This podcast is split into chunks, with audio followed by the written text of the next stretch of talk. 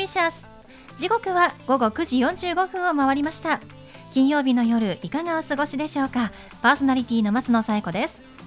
この番組ボーイズビーアンビシャスのコンセプトは夢を抱き語りそして行動に起こそうということで毎回さまざまな業種のビジネスパーソンがゲスト出演。どんなビジネスをされているのかどうして始めたのかその思いを語っていただくそんな番組です。さあそして私と一緒に番組をお届けするのは柴田法務会計事務所の柴田純一先生です。先生よろしくお願いします。よろしくお願いします。なんでしょうね。あの2020年になってからもう半年経つの？と思うと本当にあっという間だなと思うんですが毎月ね私あの大体月初めに同じこと言ってるんですけれども先生この半年って、はい、先生から見てどんな年でしたか、えあのいろいろあってねもう私たちも一生懸命どうしたらいいかなと真剣に考えた年ですね。本当にそうですね。今年は特にいろいろ考えさせられることがたくさん起きてますので、はい、オリンピックもねちゃんと、まあ、来年開催できるのかなという不安もありますけれども、うん、先生こう不安が大きい時っていうのはどういうふうに過ごしてますか？いえあの不安はあるんだけど、うん、伝聞って言いましてねいろんな人のこう根拠のない噂を信じちゃうと不安になるんですが、自分でどうだっていうことを一つ一つブロックのように積み上げていってね、自分を信じて、そしてその不安をできるだけあの大きくしないようにしよう。前向きにいきましょうね。本当にそうですね、はい、間違った情報に皆さんの惑わされないように本当に気をつけて明るく過ごしていきたいなと思います、はい、それでは第10回ボーイズビーアンビシャススタートです。この番組は遺言相続専門の行政書士柴田法務会計事務所の提供でお送りします。さあそれでは今夜はリモートでのご出演となります。それでは先生ゲストのご紹介をお願いしますはい。今夜のゲストは宿用秘宝協会代表の高畑美恵子先生です。高畑さんこんばんは。よろしくお願いします。はいこんばんは。高畑美恵子です。よろしくお願いいたします。はい。今夜はリモートでのご出演ということですね。よろしくお願いいたします、はい、まずこの宿用というものなんですがはい、どういうものかをまず教えていただけますか？そうですね、えー、宿用というのは昔々ですね、えー、平安時代に弘法大師空海が、えー、遣唐使として、えー、渡った、まあ、今でいう中国ですねその中国で密教をすべて、えー、日本に持ち帰ることを許されたというふうに言われているんですけどもその中に、えー、宿用教という経典がまあ、密教の中にあったんですね。でその宿養教というのはいわゆるその星を見る月を見るという、まあ、ホロスコープになっているんですけれども今でいうねホロスコープですね。でそれが、えー、実際に平安の時代で、えー、紐解かれてそして皆さんの、えー、暦であるとか人間関係とかっていうのに、えー、使われていたと言われています。でその後、えーまあ、戦国時代で、えー、勝敗を意味するような、えまあ、いろいろ戦いがありますね。その中で、え宿養教も大いに活用されたというふうには聞いております。空海がね、技術として日本に持ち帰ったものというふうに、えなっております。そうなんですね。もともとは、まあ、中国で、えー、やっていた占い、まあ、戦術の一つということなんですね。すね宿用、はい、あの宿題の宿に曜日の曜と書いて宿用となるんですけれども。はいえっと、星に関わる、まあ、力を使った、ねえー、戦術ということですね。え月の星ですね、お月様です。はい、要するに月の満ち欠けを関係していますので、お月様っていうのは、まあ、中級の周りをその公転して、えー、大体28日というふうに言われていますけど、まあ、その20、えー、27.3日間というふうに言われてるんですけども、はい、その27の、えー、祝が一人一人持っているので、えー、27通りの、えー、祝があってその人の本質いわゆるその自分では気が付かないような本質っていうんでしょうかね、うん、そこが、えー、フォーカスされたものというふうに、えー、言われているのが宿用なんですね。はい、そうなんですね。高畑さんはその宿用をやるときに何かこう使う道具というのはあるんですか？はい、えっ、ー、とまあ全体を意味するようなホロスコープというのがありまして、えー、まあこれはお見せすることができないですよね。多分ラジオで、そうですね。そうなんですなので、まあそういうあの天体があって、えー、まあ昔その戦国時代では武田信玄などもそれを軍配にして使っていたとも言われています。そういうものとか、あとは私はあの、えー、書籍も出してますので、その書籍を、えー、元にして、まあ、参考書的にねお伝えしたりとか、えー、しております。はい、そうなんですね。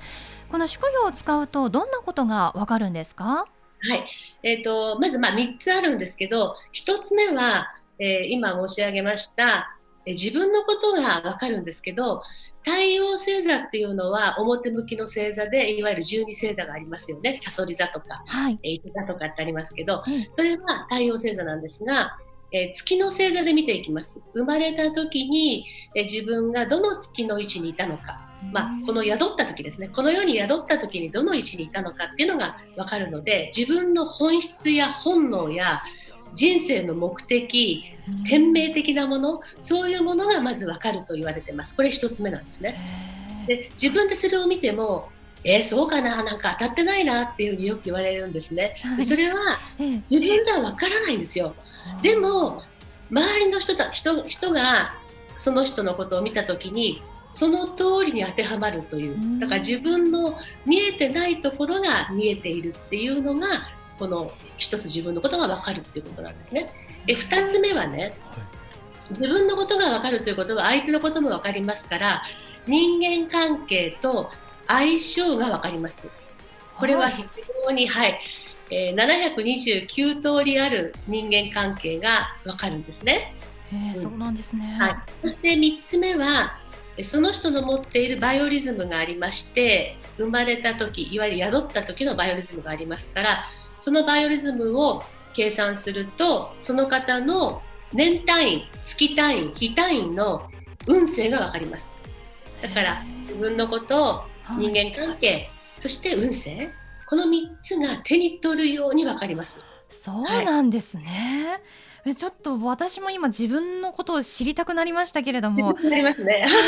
なりますね。あ自分の知らない自分が分かるきっかけにもなるということなんですね。あのまあ Google とかまあサイトでいろいろこうググっていただきますと、えー、宿用占いっていうふうにまたは宿用って入れていただきますとこの宿用秘宝協会の名前が入っている占いサイトがだいたい1位か2位ぐらい出てきますから、はい、えー、ぜひご覧いただくと生年月日出るとすぐにわかります。そうなんですね、はい、ちょっと私も後でやってみたいと思いますが、はい、高畑さんはどうしてこの宿用に、えー、関わるようになったんですか、はい、あのもともとあの幼少期からそういうその仏教の世界にいましたので、えー、自分のいわゆるその前世とかねまたは来世とかっていうような言葉を聞いたりとかカルマという言葉を聞いたりしてましたのでいろんなその生年月日ってすごく運命の数なのでものすごくこう数比的なね何かこうすごいこうキーワードがあるんだろうと思いましていろんな占いをまあ大好きですから調べていった結果、えー、宿用っていうのに出会ったんですけどそれをいつどうやって使ったかっていうと、まあ、前職の企業の中であるマネジメントをしておりましたのででそこをやっぱり人いろんな人がいますからそれをもとに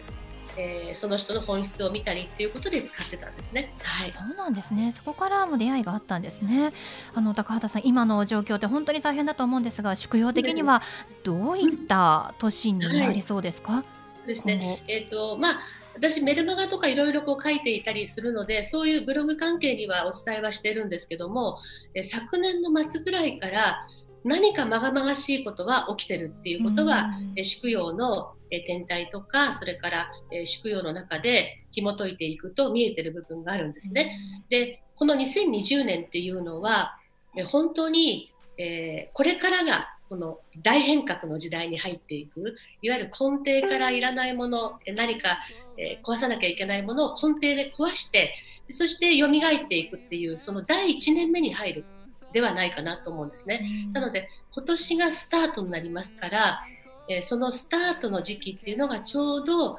えー、地の世界地っていうのは地のエネルギーっていうところがありますね。その地のエネルギーが今度は風のエネルギーに変わっていく、まあ、風は電波ですから電波を通じるとかいわゆる感染とか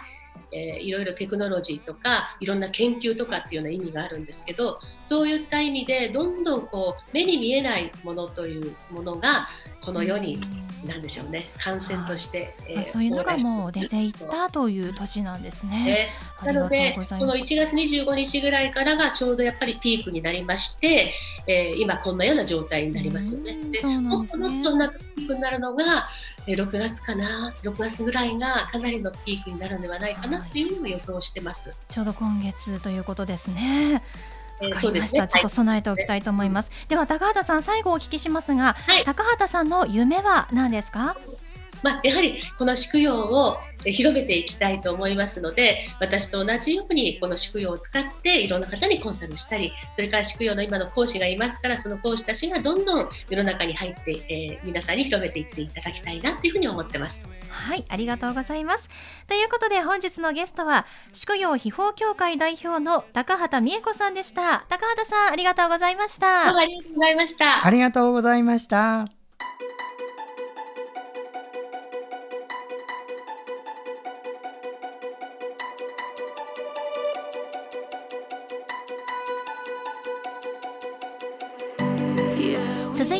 柴田先生のワンポイントアドバイスです。では先生今日はどんなお話をしてくださるんでしょうか？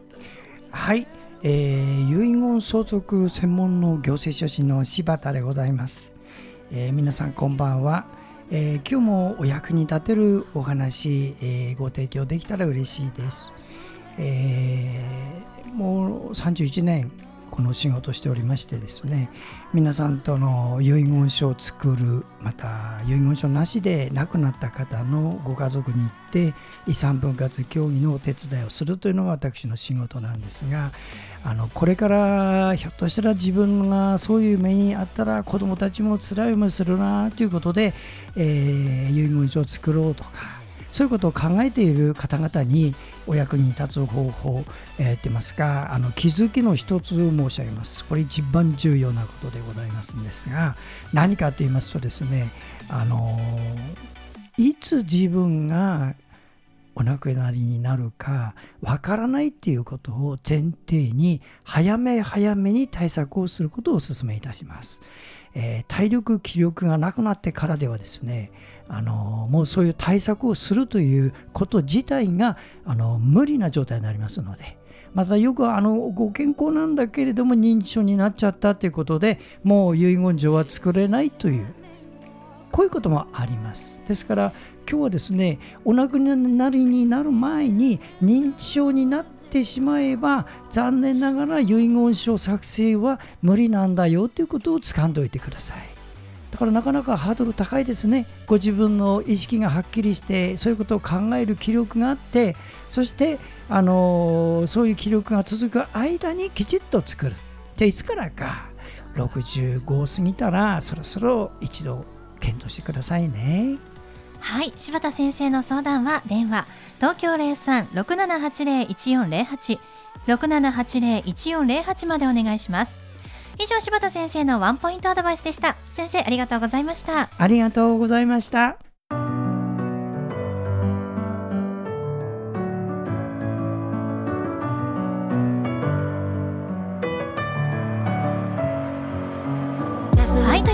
お送りしてきました「ボイスビーアンビシャスいかがでしたでしょうか？本日のゲストは宿曜秘宝協会代表の高畑美恵子さんでしたえー、宿曜という占術なんですけれども、えー、今年、まあ、6月をピークにまだまだ大変な時期は続くということなんですが今は自分のすべきことを考える時間というのが与えられたというふうに考えてくださいというふうに高畑さんおっしゃってましたので今この時間をね貴重に使って先のことを考えてみるというのもいいかもしれませんね。それではまた来週この時間にお会いしましょう。お相手は松野紗友子と。柴田純一でした。それではさようなら。さようなら